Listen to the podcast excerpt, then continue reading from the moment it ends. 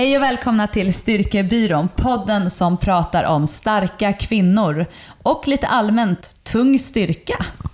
Vi som pratar är Johanna Barvelid och Klara Fröberg. Och i det här avsnittet kommer vi att prata om att lyfta tunga grejer, hur man ska lyfta tunga grejer, hur man ska våga lyfta tunga grejer och varför det är bra att lyfta tunga grejer.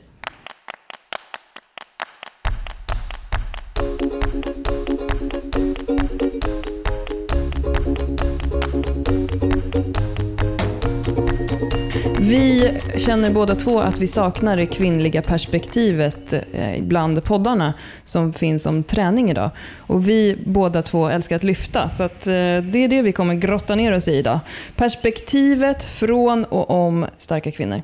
Och eh, om man ser till oss två så är jag den teoretiska nörden som älskar att eh, grotta ner mig i vetenskapliga studier, teoretiska böcker om metoder. Eh, och du är ju vår galenpanna personifierad om man skulle klona ihop oss. Eller hur tänker du? Ja, men jag tror det. Det är så skönt för mig. Jag får så här, gör det här och så gör jag det. Och sen så tänker jag, då blir jag starkare. Och så reflekterar jag inte så mycket. Men, eh, och så reflekterar jag kanske lite vart eftersom. Men jag, jag är inte så mycket tänkare. Där har vi ju dig lite mer. Och, eh, så. Men, eh, men jag gillar ju att titta på så här, när man inspireras av personer som lyfter tungt och lite så. Jag älskar det här. Mycket muskler, stänger som böjer sig och så vidare. Om man tittar på sociala medier och sånt. Så det tycker jag är kul att följa. Ja, alltså det är underbart. Jag undrar här när vi spelar in det här första avsnittet. Liksom, det är ju, vi pratar ju konstant så fort vi bara kan igenom ett helt avsnitt. Ja, men vi, vi fattade ju inte att man kunde redigera och framförallt så fattade vi inte att man kan ta det lugnt när man pratar. Alltså man Nej. behöver inte få in så mycket som möjligt på varje utandning. Det här, är, det här avsnittet släpptes 30 september 2015. Ja, magiskt. Jag älskar tydligen stora muskler och stångstänger som böjer sig. Men det är också så roligt att du är så här galen panna Ja, och du reflekterar inte så mycket. det är du som reflekterar, Klara. Det är i och för sig lite så fortfarande. Du, är ju, du ska ju ändå credda för allt vettigt vi säger, det är ju du som har. Du, Men också allt ovettigt vi säger ja, Johanna. det, är sig, det är bra, det är ändå en bra balansgång. Du står för allt vettigt, men också ovettigt, och jag bara eh, köttar mitt i. Fast det är ju du som är liksom eh, supermom, superorganizer eh, och superdoer. Ja, ja. ja, men det är skönt att vi har lite olika kvaliteter och eh, att vi matchar ihop varandra bra. Ja, och nu har vi kanske glömt säga det, men det här som vi just hörde, det var alltså eh, vårt första avsnitt. Vårt första avsnittsintro och eh, det, är, det här är ju vårt 300 avsnitt och då tyckte vi att det var lite kul att titta tillbaka och se eh, vad har hänt under de här åren och vad har förändrats. Och vi fick frågan på Instagram om det är någonting som vi har sagt förut som vi idag känner så här, gud vad puckat. Um, och så det har varit väldigt kul inför det här avsnittet att kolla igenom, men det är ganska mycket att kolla igenom 300 avsnitt. Ja, vi har kanske inte kollat igenom allt. Men eh, när vi sitter och går igenom så säger båda två ju så här, vi var ju ändå så här, vi blev ju ändå lite imponerade över oss själva. det är så jävla typiskt oss. Jag vet! lite hybris och lite själv, självkära liksom. Vi var fan, Ja. vi har ju jävligt mycket bra på våran kanal alltså. Ja, men det som jag tycker var roligt med oss då var ju att vi var helt eh, nyutbildade inom träning då. Eller relativt nyutbildade, då hade vi jobbat ett tag.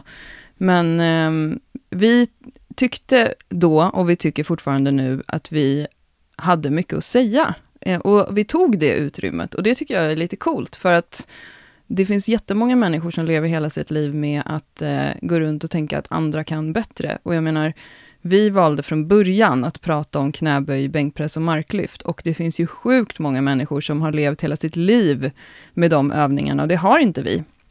Men vi, vi har, tycker ju fortfarande att det vi sa från början var bra. Ja, och det är faktiskt så, som en del svar på den frågan. Så när, man eller när vi lyssnar på avsnitt och sådär, så vi kan ju verkligen stå för det vi har sagt. Några saker har ju absolut förändrats. Eh, Mm. Men, men liksom det generella i hur vi, hur vi uttrycker oss och vad, hur vi liksom pratar om det och, och så är ju verkligen något som vi fortfarande står för. Vi kan ju verkligen stå för alla avsnitt, känner jag. Ja, och det är väl också för att vi alltid har haft den här tråkiga det beror approachen. på. Ja men exakt, alltså så här, det beror på, det kan vara si, det kan vara så. Ehm, många avsnitt som jag lyssnade igenom innan nu, så pratar vi ju just om att vi är så trötta på just att folk inom träning tycker att det är en exakt vetenskap om allting. Men, eh, och vi har ju tagit upp enormt många vetenskapliga studier i den här podden. Och det är ju så med vetenskapliga studier, att du kan ju alltid hitta en vinkel som stöttar den vinkeln du själv letar efter. Alltså, eh, och då kan man välja ut det och säga att det här finns det forskning på, det kallas ju för cherry picking. Men eh, jag tror att vi har försökt hålla oss liksom ganska öppna där. Och sen också den här grejen med att vi aldrig har liksom förespråkat någon typ av koncept, eller att någonting är bäst. Och det är därför vi inte har blivit miljonärer på de här 300 avsnitten också, Klara. Men så är det ju också, så är det ju också. Det, så är det. Och det. Men det får man leva med. Man får leva med gott samvete och att man sover bra på nätterna. Ja, precis. Och vi, vi har ju, alltså såklart att vi har fått kritik genom åren för vissa saker. Eh, och hamnat i lite så här smått, kanske diskussioner med olika människor. Och att ibland har någon tyckt att vi har varit dumma och så här, men det kommer ju med paketet när man jobbar med kommunikation. Alltså, och det hade ju varit jättetråkigt annars också, tror jag, Mm. om vi alltid hade bara sagt så här, kumbaya, alla får göra som de vill, Ja, och men- det är så himla bra. Ja, men jag kommer i alla fall ihåg en sak som jag blev förbannad på. Det var när jag fick skit för att jag pratade om kalorier när jag sa att min mandelbulle var typ 700 kalorier rakt ut i biceps. Ja, Då, ja, det kommer jag också ihåg. då, då kände jag lite att världen var sned, det, för det var ju en positiv bemärkelse. Ja, och jag eh, tyckte en annan sån också grej, om vi nu får säga såna här saker som jag tyckte att vi har fått lite töntig kritik från. Nu kanske du blir nervös, men Ja, jag det var nervös. också när, det var när vi fick mejl från en organisation, behöver inte säga vilken, som tyckte att vi romantiserade rökning, Ja, för att vi det. brukade skämta om att jag röker gula Blend under fläkten. Jag Mm. röker inte ens. Alltså, det är, ju ett, det är ju ett skämt. Och grejen är också att det skämtet, hade vi dragit det idag, det här var ju ett antal år sedan, då hade vi säkert fått kritik för att det var eh, hånfullt av, av en utsatt grupp. Alltså typ folk som röker gula Blend under fläkten för att de, ja du fattar. Ja, Och det kan jag också, då var det så här att vi, det stod i mejlet att vi liksom var dåliga förebilder för ungdomar, men grejen är att det är inga ungdomar som lyssnar på våran podd ändå heller. Snittåldern kan vara kul för er lyssnare att veta, eh, när man tittar på våra följare och sådär, är 35. mm, det, det, jag tycker att man kan få kategorisera som ungdom då. ja, men, nej, och ungdomar, nej, generellt röker ju inte ungdomar gula Blend heller, så det är ju ändå bra. Exakt, ja, men finns en. Jag tror inte ens att gula Blend finns längre. Men, och det är ju så här, det är ju ett skämt som då kanske inte ens ungdomar förstår, tror jag Nej, heller. för För det det är är, så ju långt någonting som är tillbaka. från när vi växte upp, att man sa så, så här, Bettan som står och röker gula Blend under fläkten, det är liksom en viss typ av, det är lite rivig person. Mm. Men ja, det, den kritiken kan jag också tycka var lite så här, och grejen var att då slutade vi ju att skämta om det i podden, Ja, för vi blev alltså- lite rädda. Ja, och, sen, men, och, och, och det kanske vi, idag hade vi typ kanske också lite varit så här, men skärp er. Men då blev vi lite så här, oj, nu måste vi tänka på vad vi säger. Och det är roligt att du sa så här också, Johanna, nu kommer du bli lite nervös, för det har ju jag blivit år, åren igenom ett antal gånger när vi har haft saker.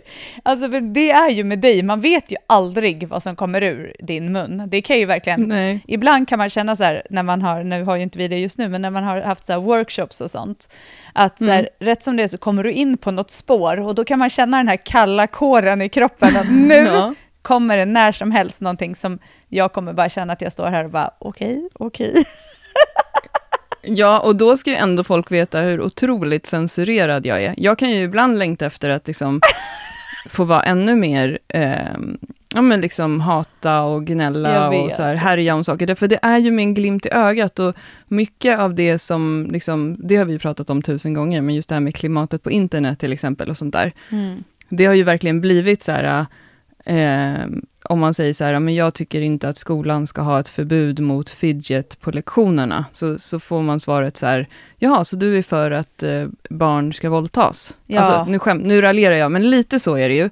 Och det gör ju att eh, jag censurerar ju mig jätteofta, när jag egentligen skulle vilja dra ett, ett eh, skämt om någonting.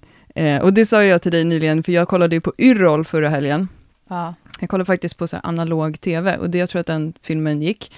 Och alltså de skämten, Johanna. men alltså jag det är inte okej idag. De är inte, så PK. okej. skojar du? Alltså det, alltså det är, det är liksom, men också lite så uppfriskande, till exempel har de ju en sketch med att ett par är på dejt på en restaurang och så kommer det någon och trycker kuken mot rutan, kommer du ihåg det? jag vet det, ja, ja.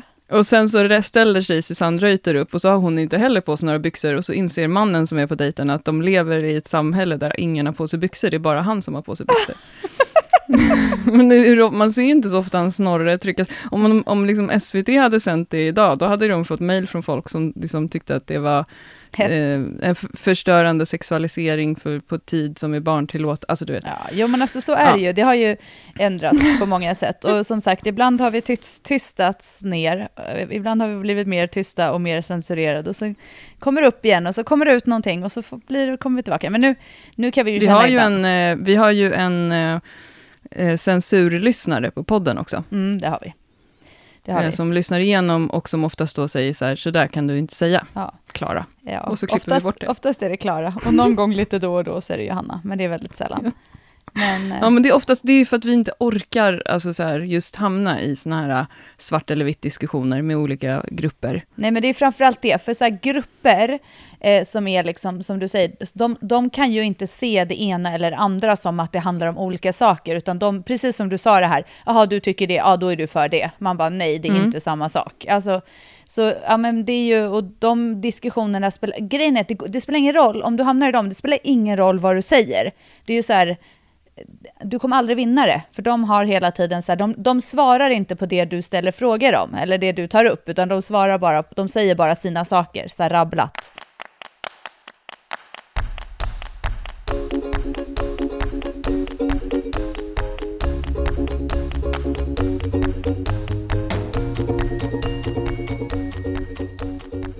En, en sak som, som vi också fick, eh, alltså apropå det här med om vi har ångrat saker, eh, som vi fick frågor om på Instagram. Eh, det fick mig att tänka på att en sak tror jag att vi har ändrat lite grann under de här åren, och det är nog baserat på det som man kallar för beprövad erfarenhet, eller eh, vår, vår egen erfarenhet. Och det är ju att vi har blivit mycket mer sparsmakade med så här, hur man ska göra tekniskt när det gäller övningar. Och det, nu har inte jag lyssnat igenom allt det, men jag kan tänka mig att våra första avsnitt, när det är så här basövningar och hur man ska göra, att där har vi säkert så här sägningar, till exempel då cues, som det brukar kallas, som, som vi inte skulle säga idag. För att idag är vi mycket mer så här, ja men det kanske är lite olika. Till exempel när vi håller workshops i bänkpress nu för tiden idag, då brukar vi säga så här, skit i benen, för de allra flesta har inte bänkat så länge att de behöver bry sig om, man får ha fötterna hur man vill liksom. Nu vet jag inte om jag har rätt här, men jag kan tänka mig att vi har haft åsikter om fötterna i bänken ja. i början, om du förstår vad jag menar. Jo, men jag är, och det är jag med på, och det där är ju också det här, om man tänker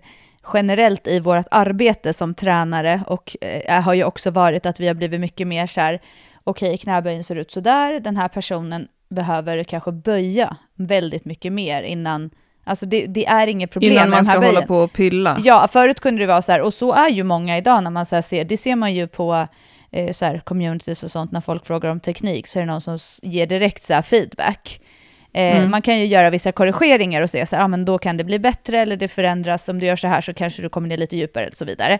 Men just det här mm. att förut kunde det vara så här, ah, du har buttwink, gör så här, gör så här, gör så här. Man, att man hela tiden ville lösa eh, tekniken på plats. Och det har ju ja. vi lärt oss nu att bli mycket mer så här chilla med, alltså i coachandet också. Och det kan jag tänka mig smittar av lite också på vårat, just som du sa, hur vi cueade eller berättade eller förklarade övningar eller genomförande av övningar. Att idag är mm. vi lite mer så här, vi har ju också, det har vi också gjort, vi har ju sagt saker som vi har ändrat för att vi också insett ibland att om vi säger till exempel ut med knäna, då kan det bli en missuppfattning att man gör en annan sak. Sånt, och det är ju väldigt tydligt när man då har eh, eh kunder live, att så här, när man ger då en cue så märker man så här, fan det där ger ju ingen effekt utan det blir snarare att det blir sämre. Och då har vi ja. ändrat det också i hur vi säger det i podden. Så där har vi kanske över tid ändrat, inte att vi menar olika saker, utan snarare att vi bara försöker vara tydligare på vad det är vi vill säga. Ja, och sådana saker som hur djupt man ska knäböja, hur många vi har sagt liksom de senaste åren, att vi har sagt så här, ja men om, om du tycker att det är skönt att knäböja till den, till det djupet du gör nu, fortsätt med det istället för att du ska gå hem och sitta och jobba med din rörlighet. Liksom. Och ofta Mm. har ju det löst sig i att de personerna kommer tillbaka ett år senare och har en jättefin djupböj, för att de fick bara göra under tiden. Ja, och framförallt Istället för att att hålla de, på och mecka. ja, och framförallt att de har fått lägga på lite vikt och bli starkare, för du blir starkare om du får lägga på vikt också. Alltså istället för Mm. att säga så här, backa, backa, backa, backa. Eh, ska Ja. du inte tävla i knäböj så har du faktiskt, ärligt talat, så är det skitsamma hur djupt det går. Det är ju faktiskt så. Alltså rent, det, Ja. kan, det kan man ingen säga något emot. Alltså det, det är ju liksom, gå så djupt du vill. Eh, sen finns det så här, ja det finns fördelar beroende på, men ja, det är bara, och sånt har vi nog blivit mycket mer. Men det är för att vi också är tryggare i oss själva. Vi har också så följt många mer pers- fler personer som har gjort saker. Ja, och liksom också sett så här, ja det här gav jättebra resultat och det här funkade ju faktiskt och så vidare. Ja, Att bli stark har vi ändå sagt hela tiden, att det löser jävligt mycket i livet. ja men det gör det ju fortfarande. Ja, det gör det. Det är Eh, bra. Och det kommer vi nog aldrig sluta säga. Och det är ju verkligen så här, det hjälper för så många olika aspekter. Verkligen. Både det mentala och det fysiska. fysiska. Och det var ju just det som var en av våra så start... Liksom, vad hade man, våran tanke eller våran liksom, vision när vi startade just det här att bli stark i kroppen så kommer du också bli stark i huvudet. Alltså, den fysiska styrkan kommer smitta av sig på det mentala och det kommer du ha nytta av i arbetsliv och i vart du än är någonstans. Och framför allt då som kvinna. Ja, det är eh, vår liksom, mission som vi är ute Mm. med vår frikyrka och fortfarande predikar. Mm. Eh, en, en annan sak som jag tror att vi, eh, och det har vi pratat om flera gånger i podden, som, där vi har liksom sagt olika saker, det är, eh, det är ju det här med bålträning, och det gjorde vi precis ett avsnitt om nu, så det behöver vi inte gå in på tycker jag, men Nej. där vi gick efter vad forskningen sa förut, och jag vet att vi bland annat hade med en fysioterapeut i ett avsnitt som pratade om det här med inre aktivering av transversus och sådär. Och det är ju så här, det, det, det förändras och vi kommer säkert eh, ändra vad vi säger om andra övningar också. Mm. Ja, men det är ju för ny forskning har kommit fram och då är det klart, och det säger vi också, det, och det har vi ju däremot sagt hela tiden. Imorgon eller om ett år kan vi säga någonting annat för att det har kommit fram forskning som visar någonting annat. Ja, Eh, och då kommer vi att säga så här, det här säger forskningen idag, för det är därför vi eh, säger det vi säger, för vi hittar inte bara på. mm, Det, det är liksom inte 3D, nej, påhittat skit som nu är sålt. Ja, exakt. check på det. ja, högt och lågt hörru, har det varit. Ja, exakt. Eh, men apropå lågt, så har det ju varit några gånger i podden eh, som vi faktiskt har eh, gråtit också. Ja, det har det.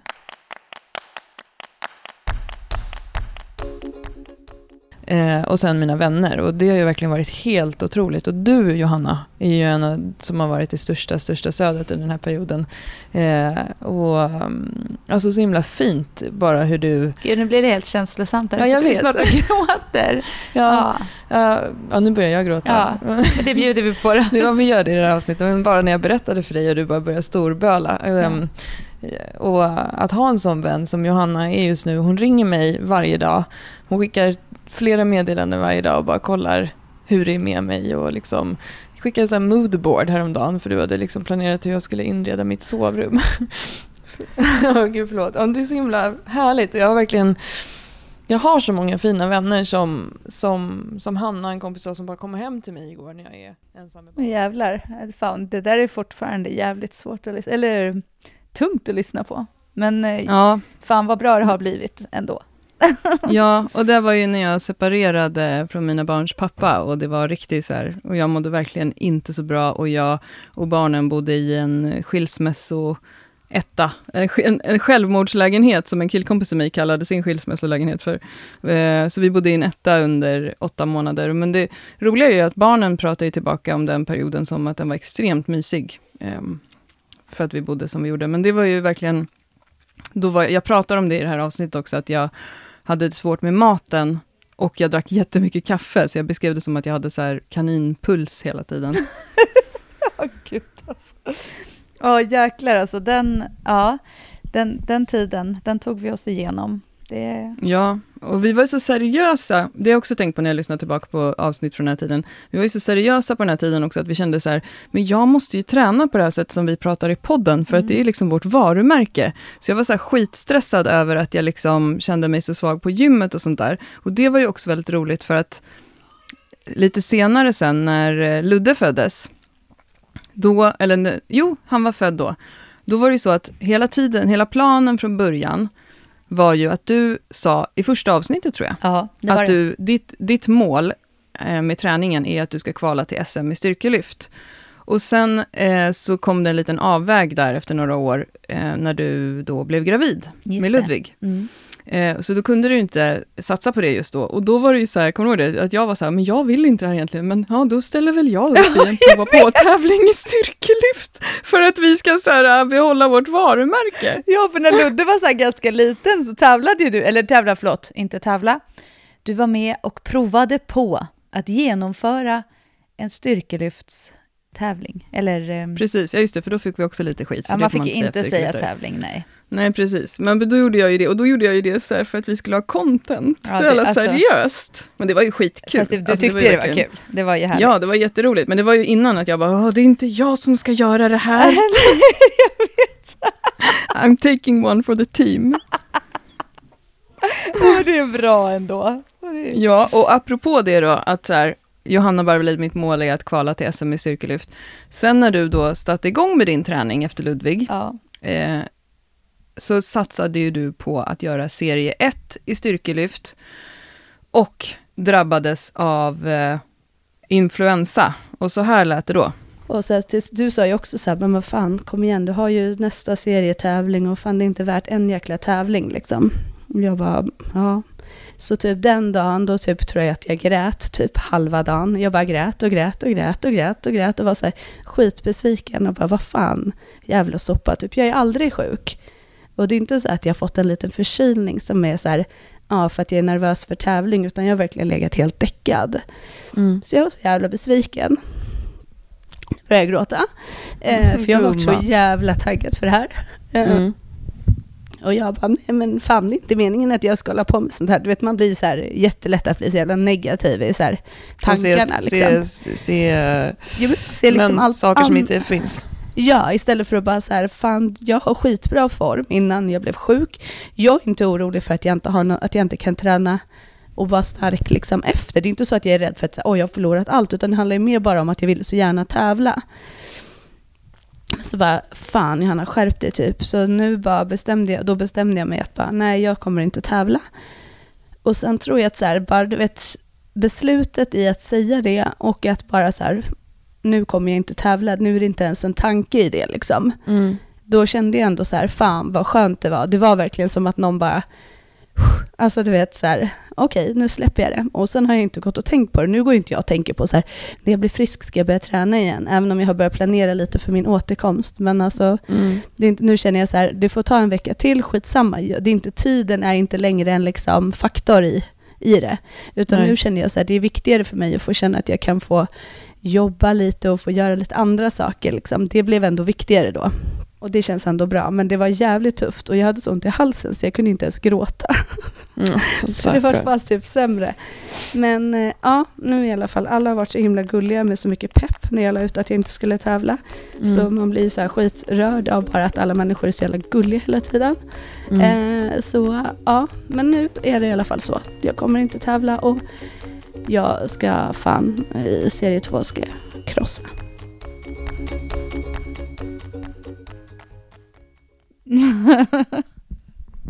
oh my god. Du, du var så jäkla ynklig då, Johanna. Ja. Men det är roligt också är när, jag, när vi hör det här nu, så tänker jag att så som du lät i det här avsnittet, att du, någon, bara liksom några dagar innan, så hade du ändå, var du ändå inställd på att du skulle tävla. Du, Ja. Alltså hör du hur du låter? Men alltså den här tiden, alltså det var, alltså för det första så har jag aldrig varit så här sjuk i hela mitt liv. Det var ju så här, vi låg ju, jag tror att vi, alltså jag låg i typ tre veckor i, mör, i ett mörkt rum. Alltså det var helt sjukt och även barnen, ett, Ludvig var ju ganska, nej han var inte så liten och han var ju typ ett år. Han var ju också jättesjuk. Så både vi, alltså han sov ju hela tiden och jag typ. Så Anton gick ju typ till jobbet kommer jag ihåg och så kom han hem på eftermiddagen och bara, gud har ni inte ätit någonting? Alltså det var så här hemskt, det var jättehemskt. Och sen efter de här in- influensan, när vi väl började bli bättre, så fick ju både jag och Ludvig av typ att vi hade varit så nere, halsfluss, halsfluss. Och sen så fick vi hem då, eller så fick vi eh, typ någon så här maginfluensa eller kräksjuka. Och sen avslutar ju Ludde med att få vattkoppor. ja. Alltså du vet, det var ju så här, det var helt sjukt. Alltså det var så här, då kom jag ihåg att jag tänkte så här, nu, det här är slutet. Alltså nu är vi ner, alltså det här, det finns liksom inget bakom det här mörkret. Men, så det var verkligen helt sjukt. Men ja, som sagt, det, det gick ju att återhämta sig från det också. Eh, och eh, jag eh, eh, kvalade ju faktiskt på tävlingen efter sen. Ja, du gjorde ju det. det, är det som, så det, det du avslutade där med att säga, det blev ju verkligen så. Ja, jag var ju starkare och jag var ju i ännu bättre form när jag tävlade då. Men det var inte, det var, jo precis, det här var ju alltså då i, jag skulle tävla till typ februari tror jag. Januari, februari-ish någonstans. Februari tror jag det var. Eh, och, sen, och sen blev det i maj. och så blev det ju maj, men sen var ju SM i juni, så det var det ju blev det... väldigt tajt där. Ja, och det var ju det som var sen när jag väl körde SM så hade jag ju haft typ 12 veckors toppning och det var ju lite slitet. Så jag var ju efter SM sen var jag ju helt, inte trasig, jag var inte skadad eller något, men jag var ju helt slut. Både mentalt men också i kroppen. Ja, Eh, jag kommer ihåg att du försökte gå ut och så här, jogga lite avslappnat ganska fort efter SM, för Ja. att du ville ha lite så avkoppling och att du bara, oj, jag kan inte göra det. Men jag kunde inte Kroppen är springa. liksom- Jag, mina knä, alltså jag kunde inte, jag, när jag började jogga så var det som att jag, mina knän typ, så var, alltså det var helt, nej, det var helt sjukt. De, jag kunde liksom inte böja benen efter typ några, några hundra meter joggning. Ja, Men det är inget konstigt, man sätter ju, utsätter ju kroppen för eh, väldigt mycket vikt, men det är ju något man gör under så kontrollerade former och man gör det under en viss period. Det är ju väldigt ja, men det är ju inte träning för eh, hälsan. Nej, inte då, absolut inte. Och det är ju också, man gör ju det så liten tid. I vanliga fall när man tränar så ligger man ju inte på så tunga vikter. Det är ju liksom, träning i styrkelyft är ju mer jävla medelvikter hela tiden typ. Ja. Så äh, verkligen inte. Men ja, då var jag lite sliten. Men det var ju också en mental vinst att stå där eh, på SM och få göra det. Det var ju något som var sjukt eh, coolt. ja, det var en riktigt härlig resa. Det var ju då jag ljög för hotellet och skrev i bokningen att jag firade bröllopsdag, så de uppgraderade mig till en 45 kvadrat svit. Fan, lite grejer har vi ändå varit med om de här åren. Ja, och vi åt jättegod mat i Malmö Ja, det och var det härligt. var varmt. Det, man träffade människor, Johanna, Ja, i det var grupp. på den tiden man fick träffa människor i grupp. ja. Ja. Jag har ju också varit med om ett inställt SM, alltså på grund av corona, så det är också... Mm. Så ja, ja, vi får se. Men jag är helt säker på att i alla fall tillbaka i den där styrkelyftsvärlden, det kommer igen någon dag. Men just nu är, är det faktiskt lite pausat och det får vara det. ja, men det är, du är ju inte ensam om det. Nej. Alltså jag har ju liksom... Alltså bara det att så här förlika sig med att stå hemma i vardagsrummet och hålla live hemmaträning på Zoom. Alltså hade någon sagt det till oss för eh, två år sedan, hade vi bara, Aldrig. va? Ja. Det kommer vi aldrig göra. Nej, men och grejen är att det är ju roligt nu också. Ja, men vi säger det varje gång, bara, gud vi får så jäkla pepp av det här, det är så härligt och sådär. Så det är ju klart att det är ju utifrån de förutsättningarna man har nu. Men ja, så får det vara nu. Det kommer som sagt, stark kan man alltid bli.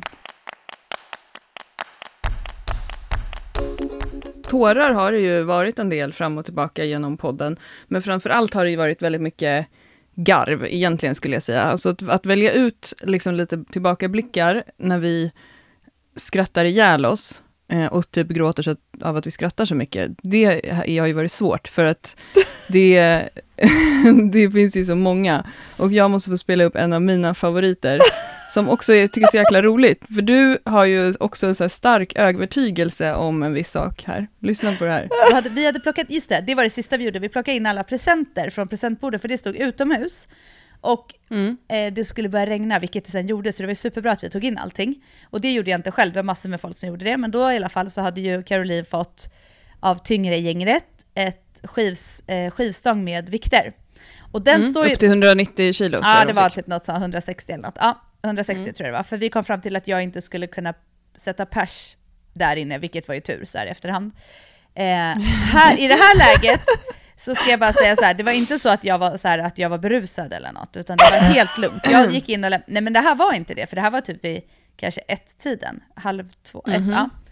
Ett, Vid ett var det. Mm. Så det var liksom lugnt. Och då, vad heter det, så um, eh, gick jag in där och så stod nämligen Karin Penell och Jakob Papiniemi och höll på så här marklyfte typ lite där inne. Och, och Så det är så roligt när det var ner på, det var verkligen så många saker som var tydligt att det var så mycket träningsmänniskor på den här festen. Ja, fortsätt. ja, men så då stod de där och jag bara, gud vad gör ni här? Åh, ska vi persa typ? De bara, ja men det är mycket är det då? Så började vi prata om det, jag bara 160, nej men det räcker inte, jag får persa i något annat.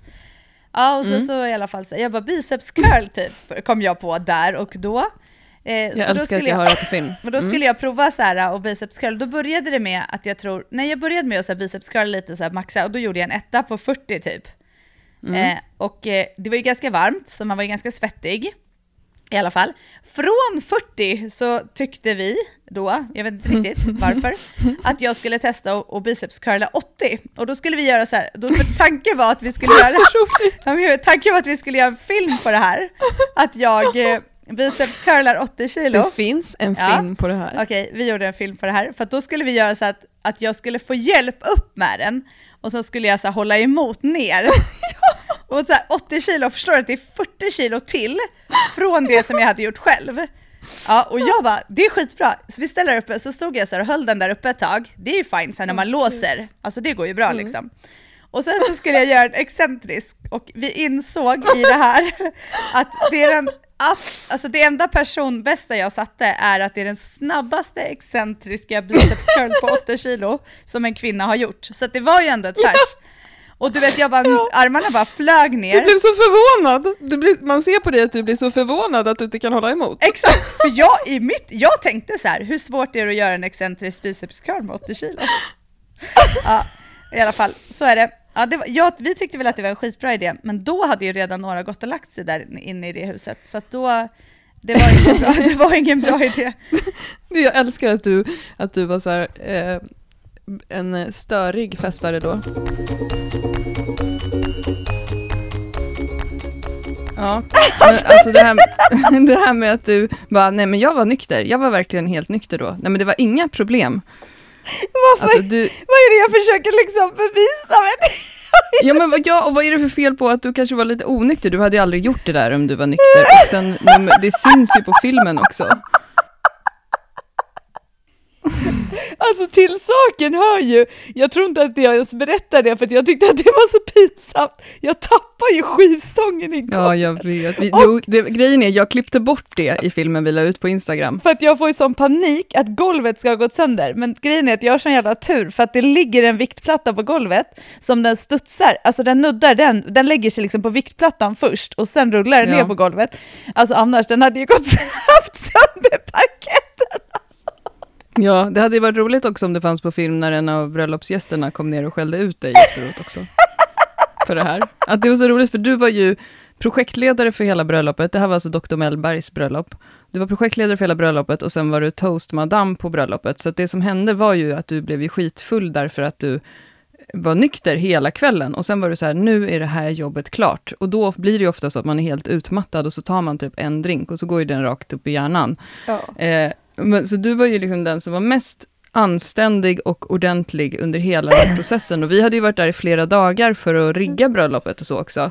Och, och sen blev så roligt att det liksom slutar med att det är du som blir utskälld för att du festar sönder huset. Jag fick ju även kommentaren, vad skönt att även solen har sina fläckar. ja.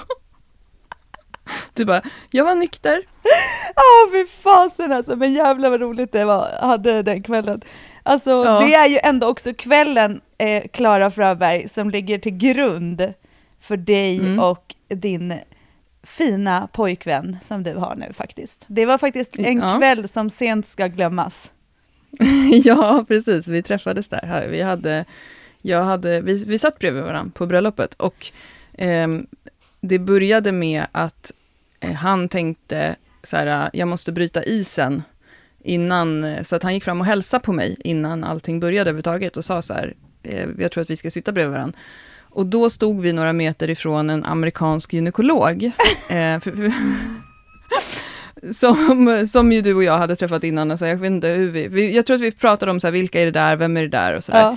Och då berättade vi genast varsin historia om så här, sjuka eh, underlivsgrejer där man har fått uppsöka vård. Så jag berättade ju då om när jag fick göra ultraljud i analen en gång, när jag inte hade fått min mens på ett halvår. Och han berättade en så här historia för sina tonår också, när han fick en eh, an. Eh, och då hade vi liksom brutit isen och sen så bara, alltså vi babblade ju verkligen hela, hela, hela kvällen. Men sen dröjde det ju några månader innan vi träffades igen. Ja. Ja ja, det är härligt. Det var i alla fall mycket garv och eh, en fantastisk idé generellt sådär på en bröllopsnatt. Verkligen. Det var också en sak som jag skämdes jättemycket för dagen efter, var ju att jag lurade ju hela tyngre gänget. Vilket är så här, jag hade inget belägg för det. Men jag bara, det går jättefort att gå till hotellet, det är ditåt. Det tar typ 20 minuter. Och sen hade de varit ute och gått i en och en halv timme ja, på väg från festen. Alltså, det Och jag hade sagt, kul. jag hade också tydligen sagt, jag har gått den flera gånger. Jag har Åh, aldrig gjort det. Gud, och vi, ja, alltså, ja, gud, den där, ja, alltså för fan, vad vi, vi gick också kan jag säga några varv runt eh, hotellet eh, och trodde att vi var vilse och gick runt, runt hotellet. Ja. Ja men du skickade ju jätteroliga sms till mig, vi har gått vilse, vi, vi behövde lufta lite. Och sen gick ju ni i cirklar i Ängelholm. Ja, gud alltså, ja, det var, men det, det gick ju bra till slut. Vi kom hem. Och jag vi, hade ju, trodde att jag hade glömt min plånbok och skulle bjuda alla på efterfest och sen kunde jag inte betala taxin och sen så somnade jag på min resväska utanför hotellet så att alla gick hem. Alltså det var tider, alltså innan corona, Klara. Vi har ändå Ja. haft några roliga tillställningar. Ja. Jag tänkte spela upp en annan rolig grej. Där du, apropå det här du sa innan, att ibland så tycker du att det är så här svettigt. Ja. det här. Det finns ju ingenting negativt med att, eh, att kunna få orgasm. Och då tycker jag så här, har man en tråkig partner som man är lite less på, men man är inte redo att ta steget ut i ensamheten, så onanera istället. Okej, då ställer, stänger vi av monologen Klara Fröberg. Mute! Ja, vi har inte ens kommit till fontänorgasmen Vi, nej, okej, vi har flera saker att prata om. Åh herregud, nej men eh, vad heter det? Alltså, det är så skönt, jag tycker att det, här, det är spännande att lyssna. Jag har inget problem med det här. Jag är ju ganska gammal Johanna, jag är så här gammal och gränslös. Eh, jag, eh, det jag tänkte som du skulle bli extra skrämd över var att jag läste i den här FitLife-gruppen så var det en fråga kring det här med fontänorgasmer. Mhm. Fontänorgasm är ju liksom när en kvinna sprutkommer. Och sen så berättar jag för dig om att jag läste på på nätet och såg en tutorial på YouTube och sen provade att få en fontänorgasm och att jag fick det. Jag minns det här väl. Och det roliga är ju också det här, vänta ska vi se här. Upptäcka saker med sin kropp och bara, Ja. jag kan spänna så här, alltså nästa vecka när vi poddar, då kanske jag har upptäckt någonting annat. Vi har också lagt till en flik nu på vår webbsida här, eh, där också så här att eh, om du behöver hjälp, kontakta Klara. alltså, ja, Fittakuten, styrkebyrån.se. Fittbyrån.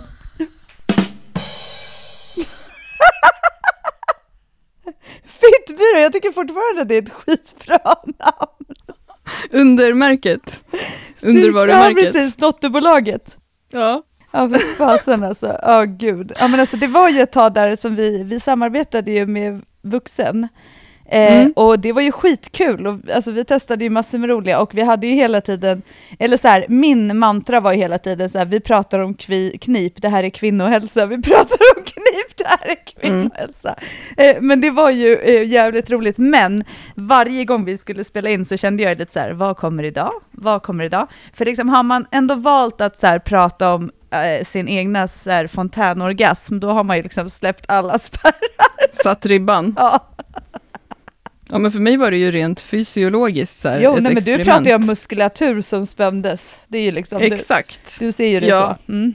Ja, men sen släppte ju du också loss, Johanna, Ja. och pratade i podden om alla möjliga konstiga eh, fjärrkontrollsapparater och eh, olika sätt man kunde använda dem och så här. Det var ju ashärligt. Ja. Det kan jag verkligen sakna också, det snacket. Jag eh, skickade ju ett sånt sms till dig här om helgen. Jag fick ju nu världens coolaste, världens coolaste bud hem till mig för typ en månad sedan från podden Alla våra ligg. De har ju någonting som heter liggboxen, som är att man får då en låda med sexleksaker varje månad. Och så skickade de en sån hem till mig med bud, som de hade gjort så jäkla coolt med så en printad katalog med olika öl, som de hade döpt efter vad jag brukar prata om för öl. Badölen, eh, alla möjliga öl. Ja, det var så jätteimponerande. Och då fick man med en och när vi pratade om sex för länge sedan då i podden, så var både du och jag överens om att den här som är så populär, den här Satisfyer Pro, Mm. att vi inte gillade den. Och då fick jag en ny sån, som heter Satisfyer Curve, så nu blir det obetald reklam här. Och så testade jag den eh, i helgen, förra helgen när jag var i Göteborg, och då skickade jag till dig dagen efter att det var det sjukaste alltså, jag varit med om. Och jag behöver inte gå in på alla de här detaljerna nu, men en sak som jag, jag, det som hände var, att när jag kom, så lät jag typ så här, Ma! alltså nu känns det så, det kanske inte var så. Men det gjorde att jag började skratta så mycket. Eh, så, att jag, så att jag sen började gråta. Du vet, sån så här Helena Bergström-scen. Alltså jag skrattar som du gör nu och sen så gick det över till så här. Alltså det var ju, Marcus bara, okej, jag vet inte om det här var bra eller dåligt. Men det var, jag blev så chockad över mitt ljud. Alltså så att jag bara, alltså jag bara tappade det. Ja, det var, det, ja. Alltså, du måste ha en sån Satisfyer curve. Alltså jag vet inte vad jag ska säga ens. Alltså, liksom.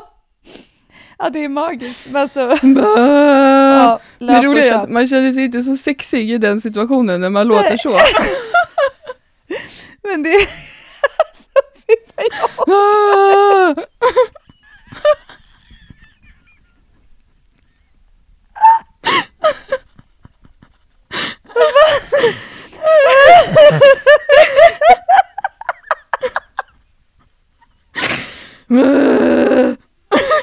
Ah! Ja, eh, Okej, eh, det här var inte...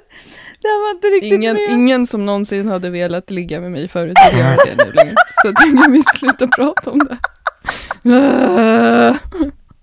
Jag ska... Exakt så där skrattade jag. Och sen började jag gråta. Jag får bilder! Jag får bilder! Jag vill inte ha Men det måste vara jättejobbigt för partnern som liksom undrar så här, vad är det som händer nu? Han bara, är du lycklig? Har du ont? Har jag skadat dig? Jag orkar inte, vi går vidare. Åh oh, gud, okej. Jag fick en sån här curve, det får nog bli på önskelistan. Ja, vi kollar på det. Eh, Vi lugnar ner oss nu. Mm. Ja, oh, här, ja jäklar. Ja, Fittbyrån vart lite så här, jag, jag kan ändå tycka att vi kan ta någon dag faktiskt och köra Fittbyrån för det är ändå ganska befriat. Bla. Ja, Okej.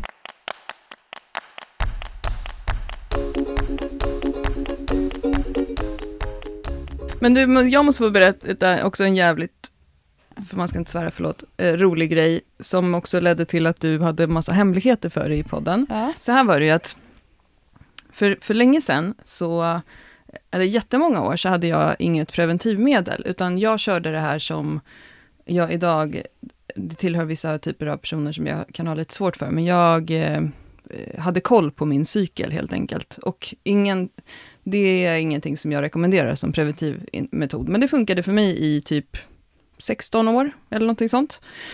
Eh, och två planerade graviditeter eh, under tiden. Men då använde jag ju, eh, under en period så använde jag, eh, eller det, den har jag fortfarande kvar. Jag använder den fortfarande. Men idag har jag hormonspiral. Men jag trackade min cykel i en app. Kommer du ihåg det? Mm, det här kommer jag så väl Mm. ihåg. Ja, och då var det ju så att du, vi är ändå vettiga personer, men du började följa, vi, hade en, vi synkade ju nämligen vår menscykel, det händer ju faktiskt ofta kvinnor som umgås mycket, Ja. vilket är någonting som är otroligt coolt med kvinnokroppen. Ja. Eh, Så vi hade ju mens samtidigt hela tiden. Och då började du fråga mig så här, men hur ligger vi i cykeln? Och så var du typ emellan preventivmedel tror jag, eller någonting. För Nej, jag har typ det inte har ju du- haft heller, jag har ju varit ganska Nej, du har ju noggrann också pratat om det i Mm. podden, att det är, liksom, det är inte så lätt att hitta och det är ett jävla harv med kroppen Mm. eh, när, man, när man jag har kan typ liksom inte, ägg, jag har testat allt och jag, jag blir, det kan, jag, nej jag kan inte ha eh, hormoner. Nej, så då hade du ju i alla fall ingenting. Eh, och sen så tror jag väl någonstans i bakhuvudet att det är ju, ni hade ju ändå en plan på att ni någon gång ville ha tre barn, men kanske inte just då. Men då i alla fall började du fråga mig så här, vad ligger vi i cykeln? Och sen så var vi på gymmet en dag och så skulle du göra tungt knäböj, jag tror att det var 110 kilo eller 100 kilo någonting, och jag skulle passa dig. Och det var inte en vikt som för dig var eh, egentligen, det var bara att jag skulle stå där, lite så här Ja, det extra var väl trygghet. liksom en okej vikt, men jag skulle ju definitivt klara det. Och du är ju så dålig ibland på att känna av just hur du mår. Du tänker att du ska tävla, kvala till SM när du har influensa och sånt. Så du eh, laddar på stången och sätter in i den här knäböjen och så bara tappar du anspänningen där nere. Så du sätter dig ner med rumpan i golvet och jag står och passar dig, så jag får dig i knät. Så jag sitter på huk med dig i knät som har 100 eller 110 kilo på stången och sen måste vi ta oss upp därifrån.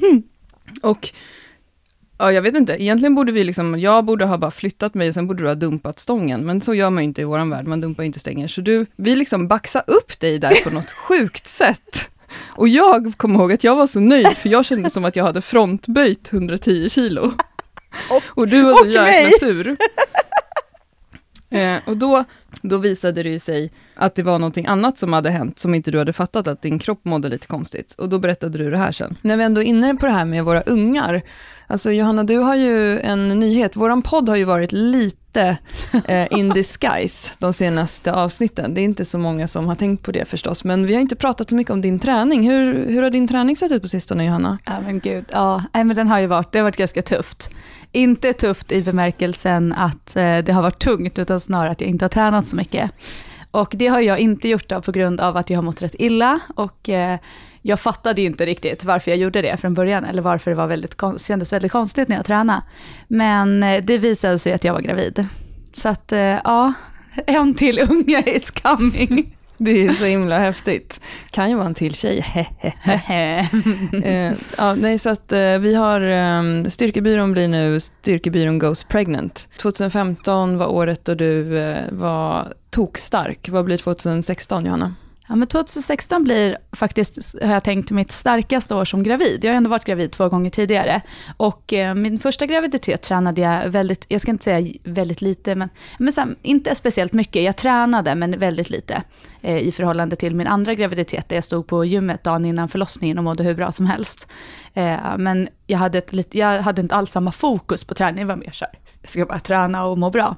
Men nu känner jag så här, ah, men nu kan jag ha ett fokus att faktiskt fortsätta och träna och jobba för att bli mitt starkaste, den starkaste gravida Johanna 2016. Men också den starkaste liksom, eh, postgravida mamman. För det kommer ändå vara ett år med graviditet och ett, ett halvår med graviditet och ett halvår med postgraviditet 2016. Så det känns, det känns jättekul. Mm, den starkaste mamman. Men, och då måste jag ändå säga att det där lät ju nästan som att du skulle så här, äh, maxa på efter din graviditet och bli någon Ja. Slags postgravidmonster. Men du gjorde ju faktiskt helt tvärtom, vilket jag tyckte var skitbra. Du tog det superlugnt Ja, det ganska länge efter Ludvig. Och sen titta vad som hände. Efter det så har ju träningen gått som tåget. Ja, alltså det är, det är också intressant att jag sitter och säger sådär. Det, om det är någonting man så här, kanske skulle ändrat sig, om nu, som vi pratade om i början, så kan jag väl känna så här, jag vet inte varför jag hade den där inställningen att jag skulle bli så stark. Alltså mitt andra barn, jag var ju jättetränad under den graviditeten. Eh, alltså jag tränade ganska mycket. Eh, men däremot så, eh, det jag faktiskt skulle säga, ge mig cred för, precis det du säger nu, är att faktiskt när jag fick Ludvig så var jag extremt mycket schysstare mot mig själv än vad jag var under de andra postgraviditeterna eller vad man säger. Eh, där jag var extremt hård mot mig själv och så här, kunde inte tillåta mig själv att jag skulle vara trött utan jag skulle träna och jag skulle hela tiden tillbaka. Det är, och det är verkligen något som jag idag är så här, när jag har träffat påskgravida mammor, när jag coachar påskgravida eh, mammor eller kvinnor eller vad man säger, att just det här att inte stressa, för det kommer göra att du blir starkare i längden, för att du orkar. Och det var jag verkligen stolt över, att jag, jag mådde verkligen bra och njöt mycket mer av min eh, postgraviditet med Ludvig än vi har gjort de andra två gångerna. Eh, och jag, som sagt, sen kvalade jag ju till SM efteråt, eh, för det var ju det som var målet innan eh, Mm. jag blev gravid. Och det lite förstörde ju min satsning kan man väl säga. Eh, men som sagt, nej, jag är så glad för... Är det det du ska säga till Ludvig när han är äldre? när, du, när du kom så förstörde du mammas satsning. Jag kanske hade haft fler år på flaket. Ja, men jag, min plan var ju, eller min, våran plan var ju typ ett år senare, typ efter jag hade gjort min satsning. Så jag var ju lite så här, hade ju så här ångest också när jag skulle berätta det för dig. Att jag var så här, förlåt. Och det roligaste minnet från det är ju ändå att du och jag hade samma mensapp. Jag vet, ja, men jag, jag, jag körde ju din. För jag bara, det är så skönt. För du tog väl så här, du hade ju ändå en så här seriösare än vad jag hade har jag för mig. Du tog Mm, du jag kollade mitt, jag tog tempen och Ja. kollade sekretet och hela Ja, det du där höll ju på lite med, så du pallar ju liksom. Jag var ju så här, ja men Klara har, då är inte jag. Så det är ändå underbart att han kom till på, ah, faktiskt, annars så har jag ganska Det är bra mitt koll. fel alltså. Att han har kommit till, kan jag också säga till honom. det Han är min. det är. Han är min. Ja, eller hur? Det är därför han gillar mig så mycket. Ja, han gillar dig mycket. Ja, det var ändå en härlig tid, men eh, det har vi också hunnit gå igenom nu det fanns stängt med eh, barn. Bebisfabriken. Ja, nu är bebisfabriken stängd.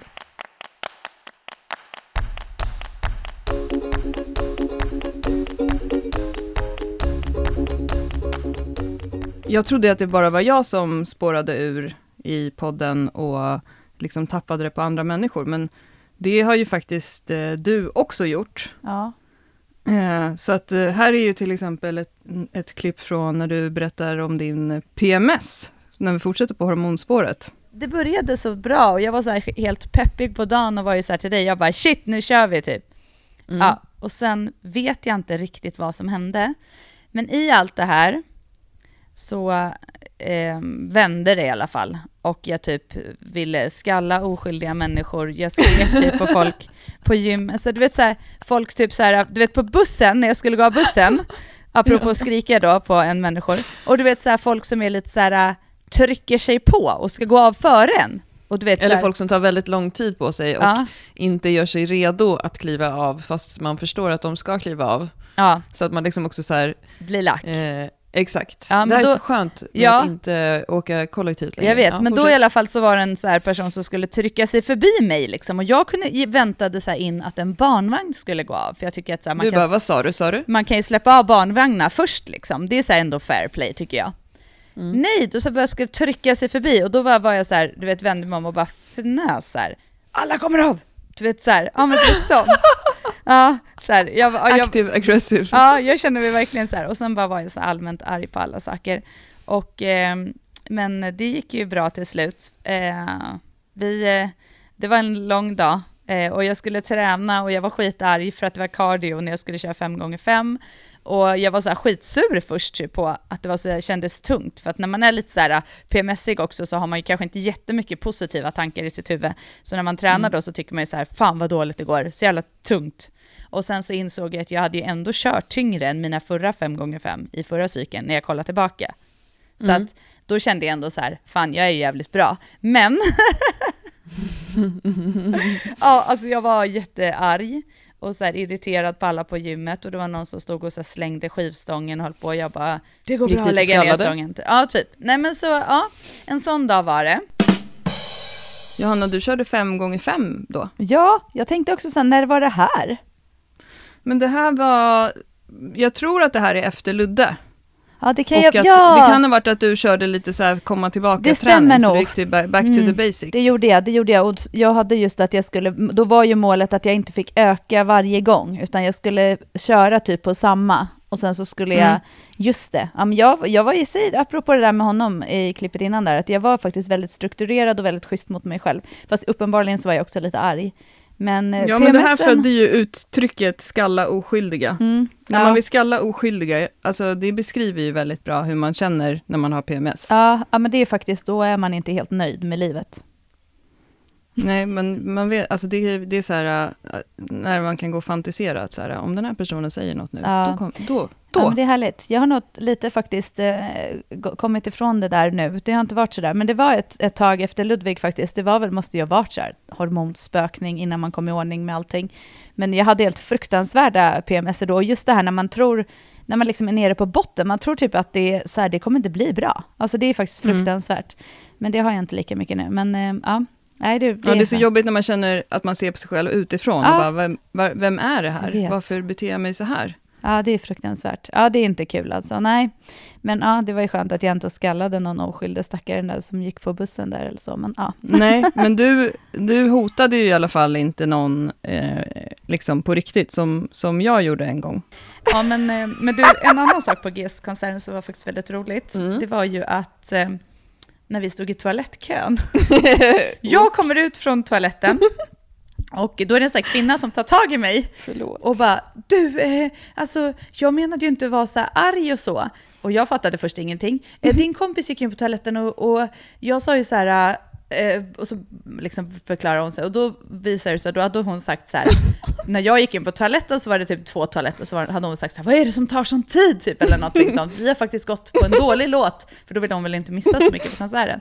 Och du, vad var det du hade sagt till henne då? Det, jag vill bara först då säga så här, att jag är uppväxt i, i en förort Ja, och är lite präglad av det. ja, Och när man är det, då är det så här att kommer någon fram, om någon, även om jag hade haft då eh, fel Mm. i det här läget, så kommer jag att tjafsa tillbaka om någon tjafsar med mig. mm. Det går liksom igång, det är som Pavlos hundar. Det går Okej. igång en så här uh, ding, gong, gong i min hjärna och Mm. så går jag in i uh, Cro-Magnon-mode, Mm. förortsmode. Mhm. Så jag står i den här kön, du är inne före mig, då kommer en tjej som du säger från vänster och vrålar någonting med att säga vad är det som tar sån tid på toaletterna? Kan vi inte bara alla rappa på? Och jag, håll, jag hatar när folk tar tid på toaletterna. Jag fattar inte heller vad folk gör där inne. Man går in, man gör sin grej, Mm. man går ut. Mm. Men ändå så måste jag. Så jag bara, vad sa du? Sa du? Ja, just det. Pratar du med mig? Sa du något till mig eller? Så jag går in i den. Och det är liksom, alltså, Ja, men, och så gör du det, och sen... men jag sa en till sak också Johanna, förlåt. Jag bara, det här är så, alltså det här är verkligen, ska vi ta det utanför? Ja men liksom, och sen så typ öppnas dörren och så är det din tur och du går in. Och sen kommer jag ut då. Och då visade jag visste inte att hon var någon sån här Nej, styrkebyrån-fan. men då så insåg ju hon det i alla fall. Och det var ju så här roligt och jag bara garvade ju att du ens hade sagt det där. Och så jag bara, vi tar det lugnt, vi väntar till hon kommer ut så pratar vi om det här. så Så jag redde- fick ju vara så här Sen förmedlare. redde vi ut det och det var ju inga problem. Men det, det, eh, det här är någonting, jag vet inte, jag har liksom inte varit en så här offentlig träningsprofil förut. Så det kan vara så att jag, det här är någonting som jag behöver jobba bort nu. Ja. ja, men du kanske bara inte behöver ta din eh, förortsattityd varje gång någon säger någonting till dig. Jag är lite mer den här liksom, okej, men nu måste ju alla få gå på toaletten och ta den tid de behöver. Liksom så. Så det där. Jag måste ändå lägga till också att du fick ju GES-konserten av mig i typ julklapp. Ja. Glenmark Eriksson Strömstedt. Ja. För övrigt var det också faktiskt eh, Annika, en, en kompis till oss, som persade idag när vi spelar in det här eh, till just den låten. Det tyckte jag var fint. Ja, ja, men då hade vi ju allsång där i publiken. Det var, jag hade ju lite, jag hade ju lite så här skämsproblem, men sen hade vi, vi har ju alltid kul när vi ses. Men det där var ju så här, det var ju för att det var du som var inne på toaletten, Ja. och, och så kom hon där och skrek på kön, och då blev jag så här, du ska inte snacka skit om min kompis. Den gick jag in i. ja, det är ändå fint att veta att man alltid har, du har alltid min rygg, jag har alltid din rygg. Vi kommer alltid Ja, men- stå upp för varandra. Det där tillhör ju inte det vanliga, men det, däremot så är jag ju en sån här person som, som säger till folk, alltså på bussen, som när du åkte bussen, och jag säger till folk som cyklar på trottoaren, jag stör mig som fan på det. Jag säger till folk som har ryggsäck på bussen, du vet, jag är ju en sån här person. Men jag är också en person som pratar med folk i ICA-kön och sånt där. Mm, men du Clara, Trevlig, alltså Clara, trevlig. du är ändå skönt också att du skyller på din förortsuppväxt. Så. Ja, jag orkar inte, det var ändå härligt. Ja, det, var, det var en upplevelse i sig. ja, det var jätteroligt. Det var också så här, jag kommer minns att när vi skulle handla i, eller så här, liksom på serveringen där så var det så lång kö, så du bara, jag har lärt mig att man handlar liksom flera på en Flaskor gång. på en gång, ja. Ja, på festival. Men det har ju inget med förorten att göra, det är ju festivalbeteende. Ja, men jag har aldrig gått på kö. festival. Så du bara, vi Åh. handlar flera flaskor på en gång. Jag bara, okej, stod där med en jävla, typ tre flaskor bubbel. Ja, just det, vi köpte ju stora flaskor. Ja, fan vilken, ja det var, ja det var en upplevelse i sig. Och just det, så var de ju tvungna att öppna alla också ju. Det är ju också någon sån här regel. Ah. Ja, just det. fan Man får inte köpa stängda flaskor. Nej, Nej, det- så fan. vi gick där med våra stora flaskor. Ja, Ja, det var väl därför det blev lite mycket där. Ja. Det var det, är, det är mitt tips när Ja. det är långa köer. ja, Var effektiv. köp ordentligt. Det kommer jag ihåg när vi käkade på O'Learys i Göteborg, du och jag Marcus. Kommer du ihåg att han beställde två öl då på en gång? Jo, jag vet. Och jag bara, varför ska du det? Du, han bara, men det tar sån tid annars. Jag bara, okej. Effektiv. Ja, det är skönt. Man vet ju att man kommer vilja ha mer. Ja, men det är magiskt. Alltså, jag älskar det. Ja. Du, till sist så fick vi frågan om det är några av våra avsnitt som har fått mer uppmärksamhet än andra, eller som har varit mer lyssnade än andra. Och jag kollade lite i statistiken och sådär. Och det var ett avsnitt om stress, tror jag faktiskt, som var ett av de mest lyssnade avsnitten, som inte jag riktigt minns nu, så här på rak arm. Men säkert så sa vi väl sluta hålla på. Mm, det känns ändå seriöst att det var ett av de mest lyssnade kan jag tycka. Ja, känns det bra. tycker jag. Men ofta så blir det ju att de avsnitt som får lite så lyssningstoppar, det är ju när man tar upp någonting som är känt eh, bland många fler än våran liksom, lyssnarkrets. Ja, och så, så, liksom, lyssnar skulle de vi göra ett avsnitt om Danny Saucedo och prata om honom i ett avsnitt, så skulle säkert massa Danny Saucedo-fans hitta det avsnittet. Liksom. Så det är ju lite så, men, men ett avsnitt där det blev lite drag i kommentarsfältet och där vi även blev kontaktade av personen som vi pratade om i podden, eh, personligen, som hade tyckt att vi var lite taskiga. Det var ju när vi pratade om 16 weeks of hell. Mm. Jalapenos. Vad är det du syftar på när du säger jalapenos? Då syftar jag på 16 week, weeks of hell. Så det men det som jag tycker är så här, jag skiter ju fullständigt i om folk väljer att köra dieter och gå på träningsprogram. Det är ju upp till var och en. Men om man tittar på det här programmet, det som blir väldigt fel är att hela hans poäng och hela hans upplägg med Mm. han som har det här 16 weeks of Tony hell, Andersson. ja, är att det bygger på hans egna erfarenhet. Han säger så här hela tiden. Jag åt mycket jalapenos, så det, därför så ska ni få göra det, för det har funkat för mig. Ja. Och då är det så här, då kan jag bli så här, okej, så det är typ som att jag skulle coacha någon och säga så här, jag äter lax och potatis utan någonting på. Så då får du också äta det, för det funkar för mig. Ja. Eller så här, jag gör så här och det funkar för mig. Så kan man liksom inte, det går inte att säga så, för att om det skulle vara så, då skulle alla människor vara precis som de ville. Att det liksom, man kan aldrig bygga en coachning på sin egna erfarenhet. För att han har ju så här, ja, jag kan typ gå fyra timmar varje dag, så då får du gå åtta timmar Hans varje liv verkar väldigt Ja, innehållsrikt. men alltså, jag tänker att man måste hela tiden utgå ifrån så här, det går ju inte att säga så här hur man gör själv, utan man måste ju utgå ifrån så här, det finns någon grund, det finns en eh, beteendevetenskap, finns det massor med forskning på. Alla hur mina våra hjärnor kostklienter får dricka kaffe och ta en snus på Alla morgonen. Klaras kunder, klienter Det får göra funkar det. för mig. Det funkar för Klara, hon äter ingenting, hon snusar och tar eh, en kaffe. Nej men liksom, det, det, alltså, så får man inte, jag tycker inte jag man får säga. Nej, alltså, jag vet. Alltså, speciellt det är så inte i dumt. ett program där man säljer hela programidén, programidén på liksom att man ska göra en jävla weeks of hell och så bygger man det på hans egna liksom, det här har jag gjort.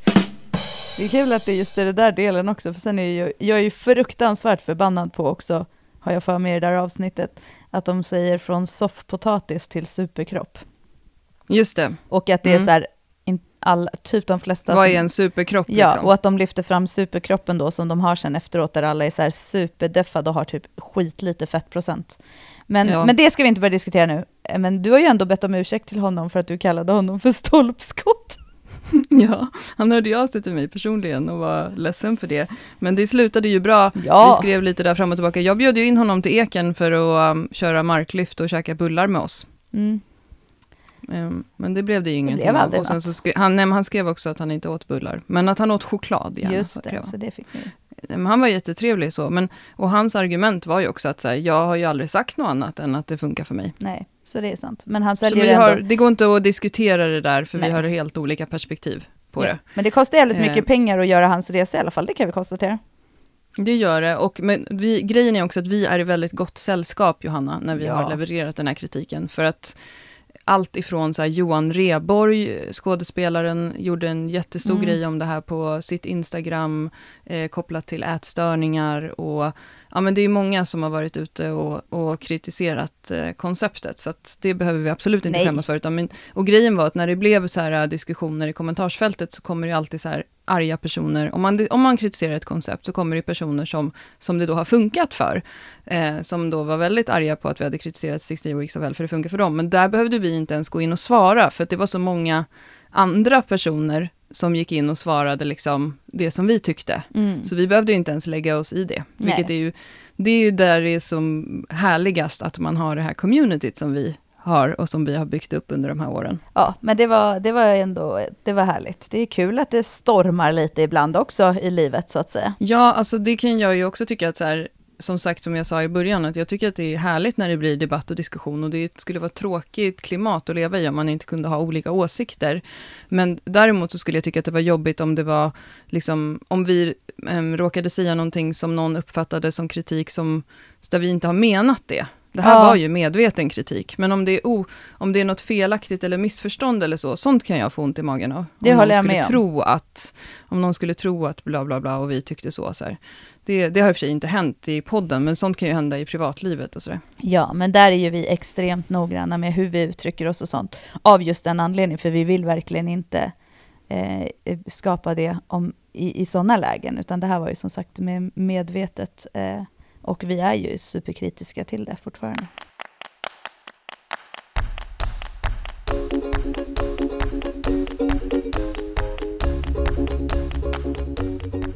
Ja men du Klara, 300 Mm. avsnitt.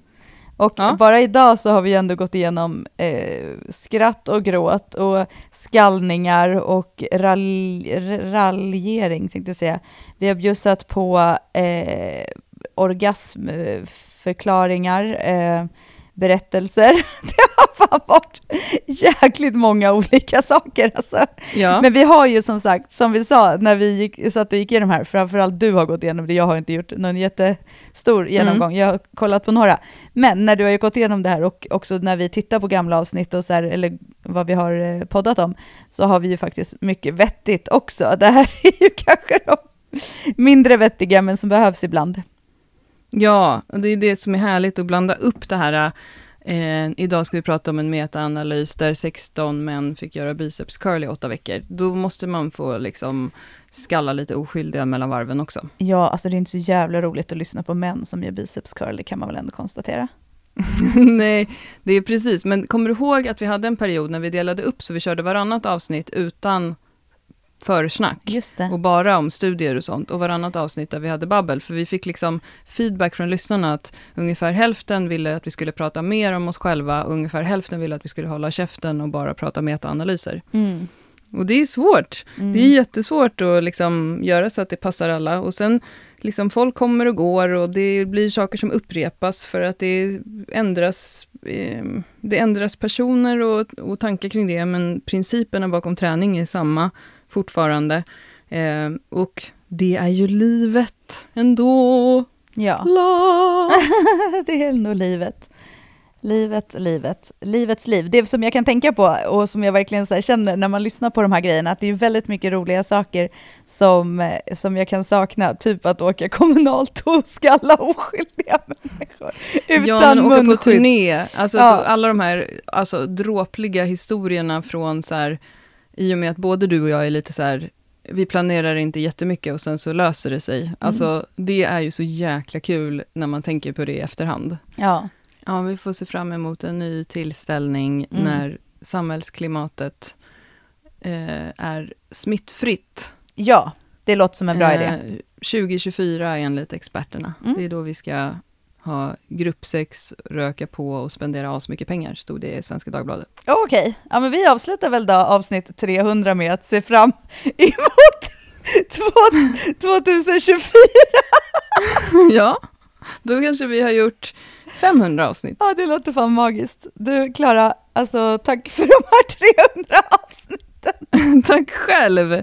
Det har varit eh, väldigt trevligt att Ja. få titta tillbaka på dem tillsammans med dig. Nästa vecka återkommer vi med en studie och metaanalys för alla som har svettats under det här avsnittet. Det låter fint. Mm. Ha det så bra då. Du med. Puss Puss, på dig. puss, hej. Hej!